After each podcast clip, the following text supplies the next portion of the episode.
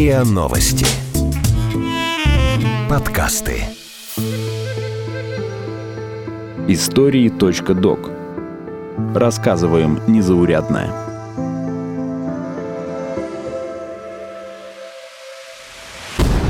История испытаний ядерных бомб в СССР.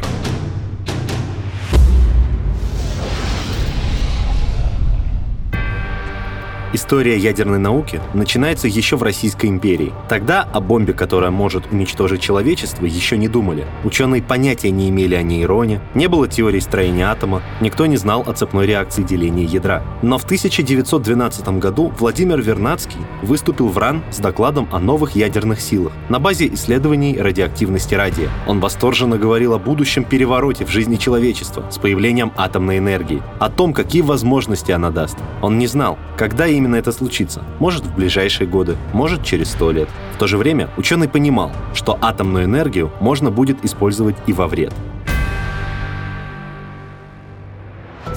Сумеет ли человек воспользоваться этой силой, направить ее на добро, а не на самоуничтожение? Дорос ли он до умения использовать ту силу, которую неизбежно должна дать ему наука? Первыми ядерные испытания начали США. Взрыв прогремел в 1945 году в Нью-Мексико. Американский химик украинского происхождения Георгий Кистяковский принимал участие в операции. Он был в шоке от увиденного. Я уверен, что перед концом мира, в последнюю миллисекунду существования Земли, последний человек увидит то же, что видели нынче мы. Вслед за США взрывать начал СССР. Так началась холодная война и ракетно-ядерная гонка вооружений главных противников 20 века. С 1930-х годов ядерная физика становится приоритетным направлением науки. Проект атомной бомбы фактически сделал советскую физику и математику лучшей в мире. Американец Дэниел Уо начинал как физик-ядерщик. Ради того, чтобы читать научные работы советских физиков, он выучил русский язык. Правда, в процессе зубрежки грамматических правил он так увлекся русским и Россией, что стал историком историком. В октябре 1940-го группа советских ученых предложила использовать атомную энергию как оружие массового уничтожения. В связи с войной работа прекратилась. Но в 1942 году руководству страны стало известно о секретных научных исследованиях атомной энергии для военных целей в США и Великобритании. Разработку оружия приказали возобновить. Ученые физики недоумевали, как в условиях войны можно продолжать атомный проект. У меня это никак не вязалось с тем, что я совсем недавно видел своими глазами. Горящий Сталинград. Я насчитал 52 очага крупных пожаров. По нескольку десятков немецких самолетов сразу. Одна армада улетает, другая уже висит над городом. И ни одного нашего. Госпиталь разбомбленный и расстрелянный в упор. Трупы во дворе. Вспоминает напарник Курчатова. Но деваться было некуда.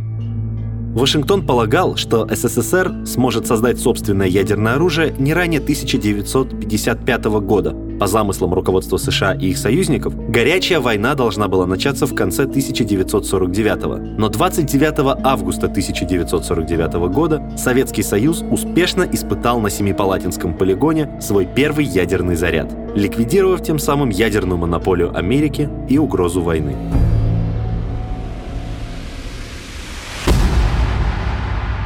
Семипалатинский взрыв. Ядерный полигон устроили на берегу Иртыша в Казахской ССР, в 120 километрах от города Семипалатинск. Для ученых, испытателей и военных тут построили целый город – Курчатов. Семипалатинский полигон функционировал с 49 по 91. Взрывы здесь по большей части были подземными. Заряды размещали в штольнях и шахтах. В феврале 1943 года Игоря Курчатова назначили научным руководителем работ по атомной проблеме. Под его руководством создали лабораторию номер 2 Академии наук СССР для исследований. В то же время советская разведка добывала сведения по американскому атомному проекту. Подробную схему устройства первой американской атомной бомбы Москва получила через две недели после ее сборки в США. Важным источником информации был Клаус Фукс, немецкий физик, участник работ по ядерным программам США и Великобритании. Надо сказать, что и Клаус Фукс, и другие создатели американской атомной бомбы передавали информацию вовсе не для собственной выгоды. Они не получали за это ни денег, ни славы, только рисковали собственной жизнью и свободой. Ученые просто ужаснулись тому, что изобрели, и поняли, что избежать катастрофы можно только создав ядерный паритет. Клаус Фукс самостоятельно вышел на советскую разведку. Он передавал ей данные по Манхэттенскому проекту, за что потом поплатился. В 1950 году его поймали британские спецслужбы и осудили на 14 лет за шпионаж. СССР отказался признать его своим агентом. При этом США требовали его депортировать, но Великобритания отказалась. В Америке его ждала бы смертная казнь. Разведматериалы позволили сократить сроки создания первого советского заряда, хотя советские специалисты могли предложить более эффективные решения. Но для того, чтобы гарантированно и в короткие сроки показать, что СССР тоже обладает атомным оружием, на первом испытании решили использовать заряд, созданный по американской схеме. Предположительно, конструкция бомбы во многом опиралась на американского толстяка. Для разработки бомбы построили город Арзамас-16. Туда переселили ученых. Жили там неплохо. Спецпаек по карточкам, хлеб без ограничений. Один из работников вспоминает, в первое время в столовой на столах косточки от компота горками лежали. Сладкого люди не видели во время войны, а тут компот. По нескольку стаканов брали и, как дети, наслаждались компотом, обсасывали каждую косточку. Вроде бы мелочь, на первый взгляд, а характеризует обстановку, в которой работали, жили. Даже театр себе организовали. Помимо физиков, над атомным проектом трудились заключенные из ГУЛАГов.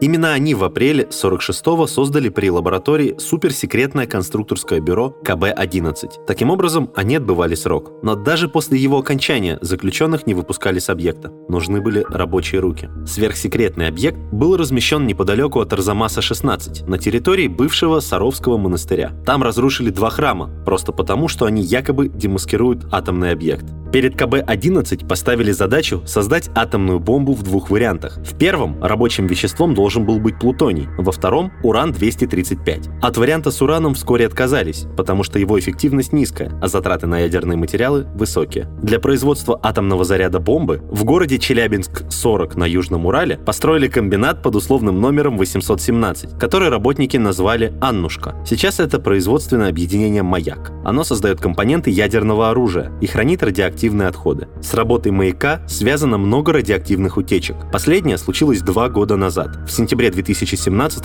в небе над Европой повис радиоактивный рутений-106. Летом 2019 специалисты из 32 стран подтвердили, что это была утечка с маяка. Первой бомбе дали кодовое название РДС-1. Кто-то расшифровывал это как «Россия делает сама» или «Родина дарит Сталину», но официальный шифр гораздо скучнее – реактивный двигатель специальный. Бомбу номер один установили на вышке высотой 37,5 метров в центре опытного поля. В 7 утра 29 августа 1949 года сработал ядерный заряд. Мощность взрыва относительно скромной 22 килотонны. Через 20 минут к центру поля были направлены два танка в свинцовой броне. Разведка установила, что все сооружения в эпицентре разрушены до основания.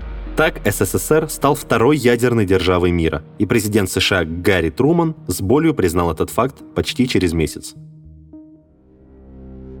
РДС-1 еще цветочки. Водородная бомба РДС-6С, которую изобрел Сахаров, гораздо более навороченная. Боеприпас представлял собой своеобразную слойку, сферическую систему из слоев урана и термоядерного горючего, окруженных химическим взрывчатым веществом. Мощность 400 килотонн. Термоядерное оружие основано на использовании гигантского количества энергии, которая выделяется в процессе слияния ядер изотопов водорода, дейтерия и трития. Но это возможно лишь при температурах в десятки и сотни миллионов градусов и давлении в сотни миллионов атмосфер. Поэтому термоядерную реакцию в водородной бомбе зажигает атомный заряд, в котором используется энергия деления атомных ядер. Но было непонятно, как поместить дейтерий в бомбу, потому что он жидкий. Гинзбург додумался использовать дейтерит лития-6, твердое вещество, в котором содержится нужный дейтерий. Начинку этой слойки назвали лидочкой, поскольку химическое обозначение дейтерия лидия — LID — лид. К разработке новой бомбы СССР снова подтолкнули США. Советская разведка доложила об американских исследованиях по термоядерной супербомбе. После этого советское правительство в срочном порядке поручило выяснить, возможно ли создать водородную бомбу. Эти исследовательские работы назвали РДС-6. Для этого дела организовали спецгруппу ученых из Физического института Академии наук СССР.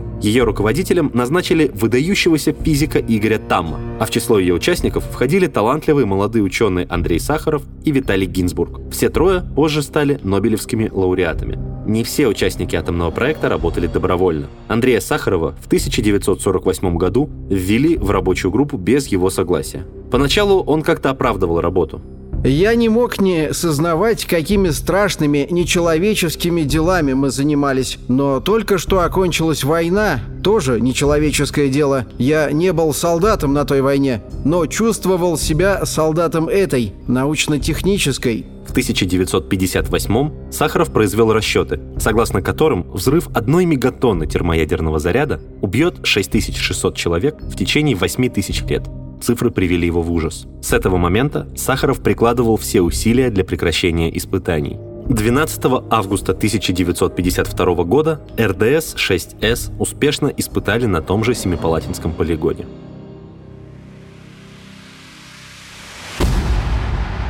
Испытания на новой Земле.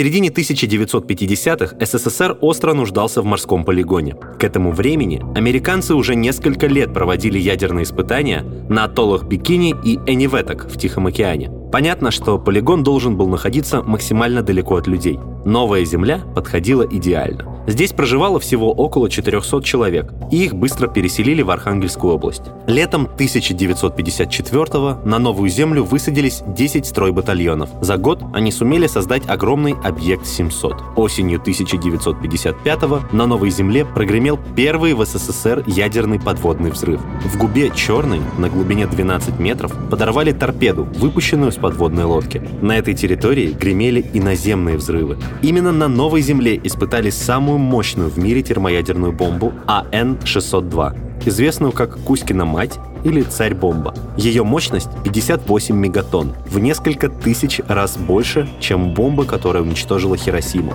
Взрыв был такой силы, что сейсмическая волна обогнула земной шар трижды. Облако поднялось вверх почти на 70 километров, а вспышка была видна за тысячу километров.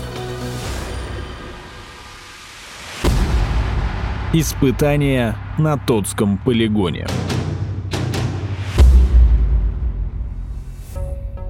Взрывали атомные бомбы и в других районах СССР. В сентябре 1954 военные испытали тактический ядерный заряд на Тотском полигоне в Оренбургской области. Взрыв устроили в рамках войсковых учений под кодовым названием «Снежок». Под Тотское стянули 45 тысяч военнослужащих и сотни единиц военной техники. Маневрами руководил лично маршал Георгий Жуков. Во время взрыва войска находились во временных убежищах, почти в трех километрах от грибного облака. Один из участников, Леонид Погребной, вспоминает, что после взрыва он и сослуживцы почувствовали дикий жар, им было нечем дышать. Вдобавок, траншею, где они лежали, засыпало. Их практически похоронили заживо. Спасло только то, что их товарищ за секунду до взрыва зачем-то сел, так что смог выкопать себя и остальных. Сразу после детонации бомбы мощностью 40 килотонн войска провели через зону поражения. Они отрабатывали прорыв обороны противника с использованием ядерного оружия. Основным поражающим фактором тогда считали ударную силу, но на самом деле в этом испытании Советский Союз подверг свои войска воздействию радиации 50 рентген в час, при том, что безопасной дозой считается пол рентгена в час. Подопытными кроликами оказались не только солдаты. Чтобы максимально приблизиться к военным реалиям, мирное население не эвакуировали. Только рассказали, как себя вести во время взрыва. Лицом вниз, на вспышку не смотреть, строением близко не подходить. 300 тысяч человек жило в радиусе 70 километров от полигона. Советские генералы убеждали, что это была всего лишь имитация атомного взрыва. В 1990-м участников тотских учений приравняли к ликвидаторам Чернобыльской аварии.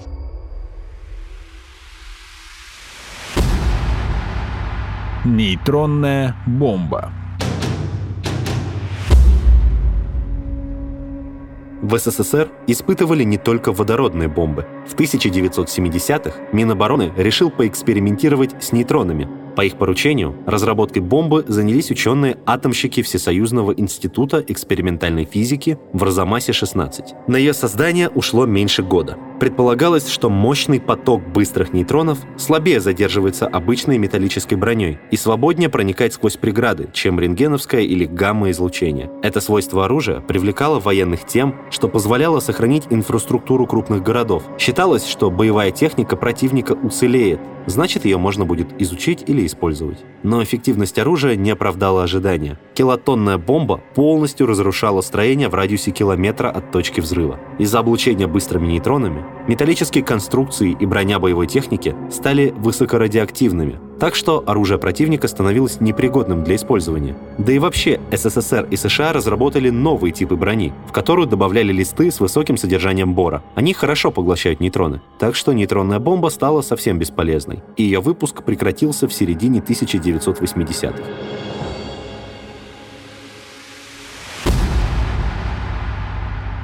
Последствия.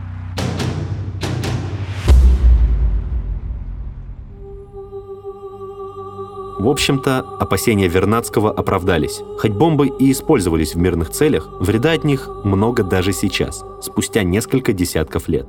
Кроме первого взрыва 1949 года и испытания сахаровской бомбы, на Семипалатинском полигоне произвели еще 614 взрывов. Последний в 1989 году. 29 августа 1991 года президент уже независимого Казахстана закрыл полигон. За время испытаний радиация распространилась за пределы Семипалатинска. Например, родители Карипека Куюкова, художника, лауреата премии за безъядерное будущее, жили в 100 километрах от полигона. Из-за радиации Карипек родился в 1968 году без рук и с другими отклонениями.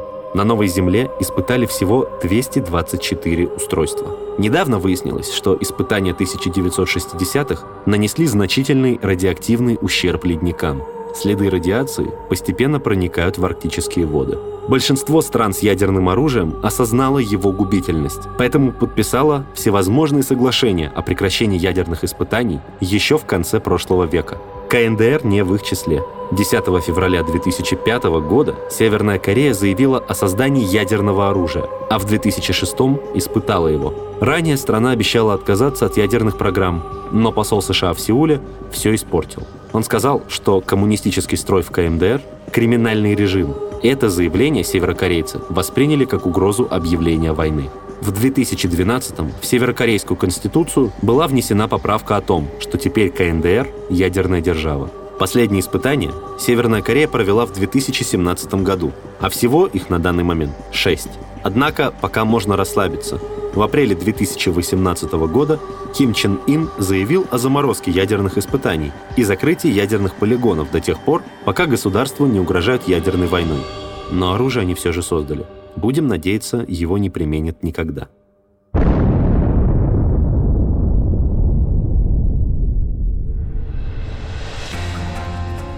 Вы слушали эпизод подкаста «Истории.док». Эпизод подготовила Софья Архангельская. Голос эпизода Игорь Кривицкий. Звукорежиссер Андрей Темнов.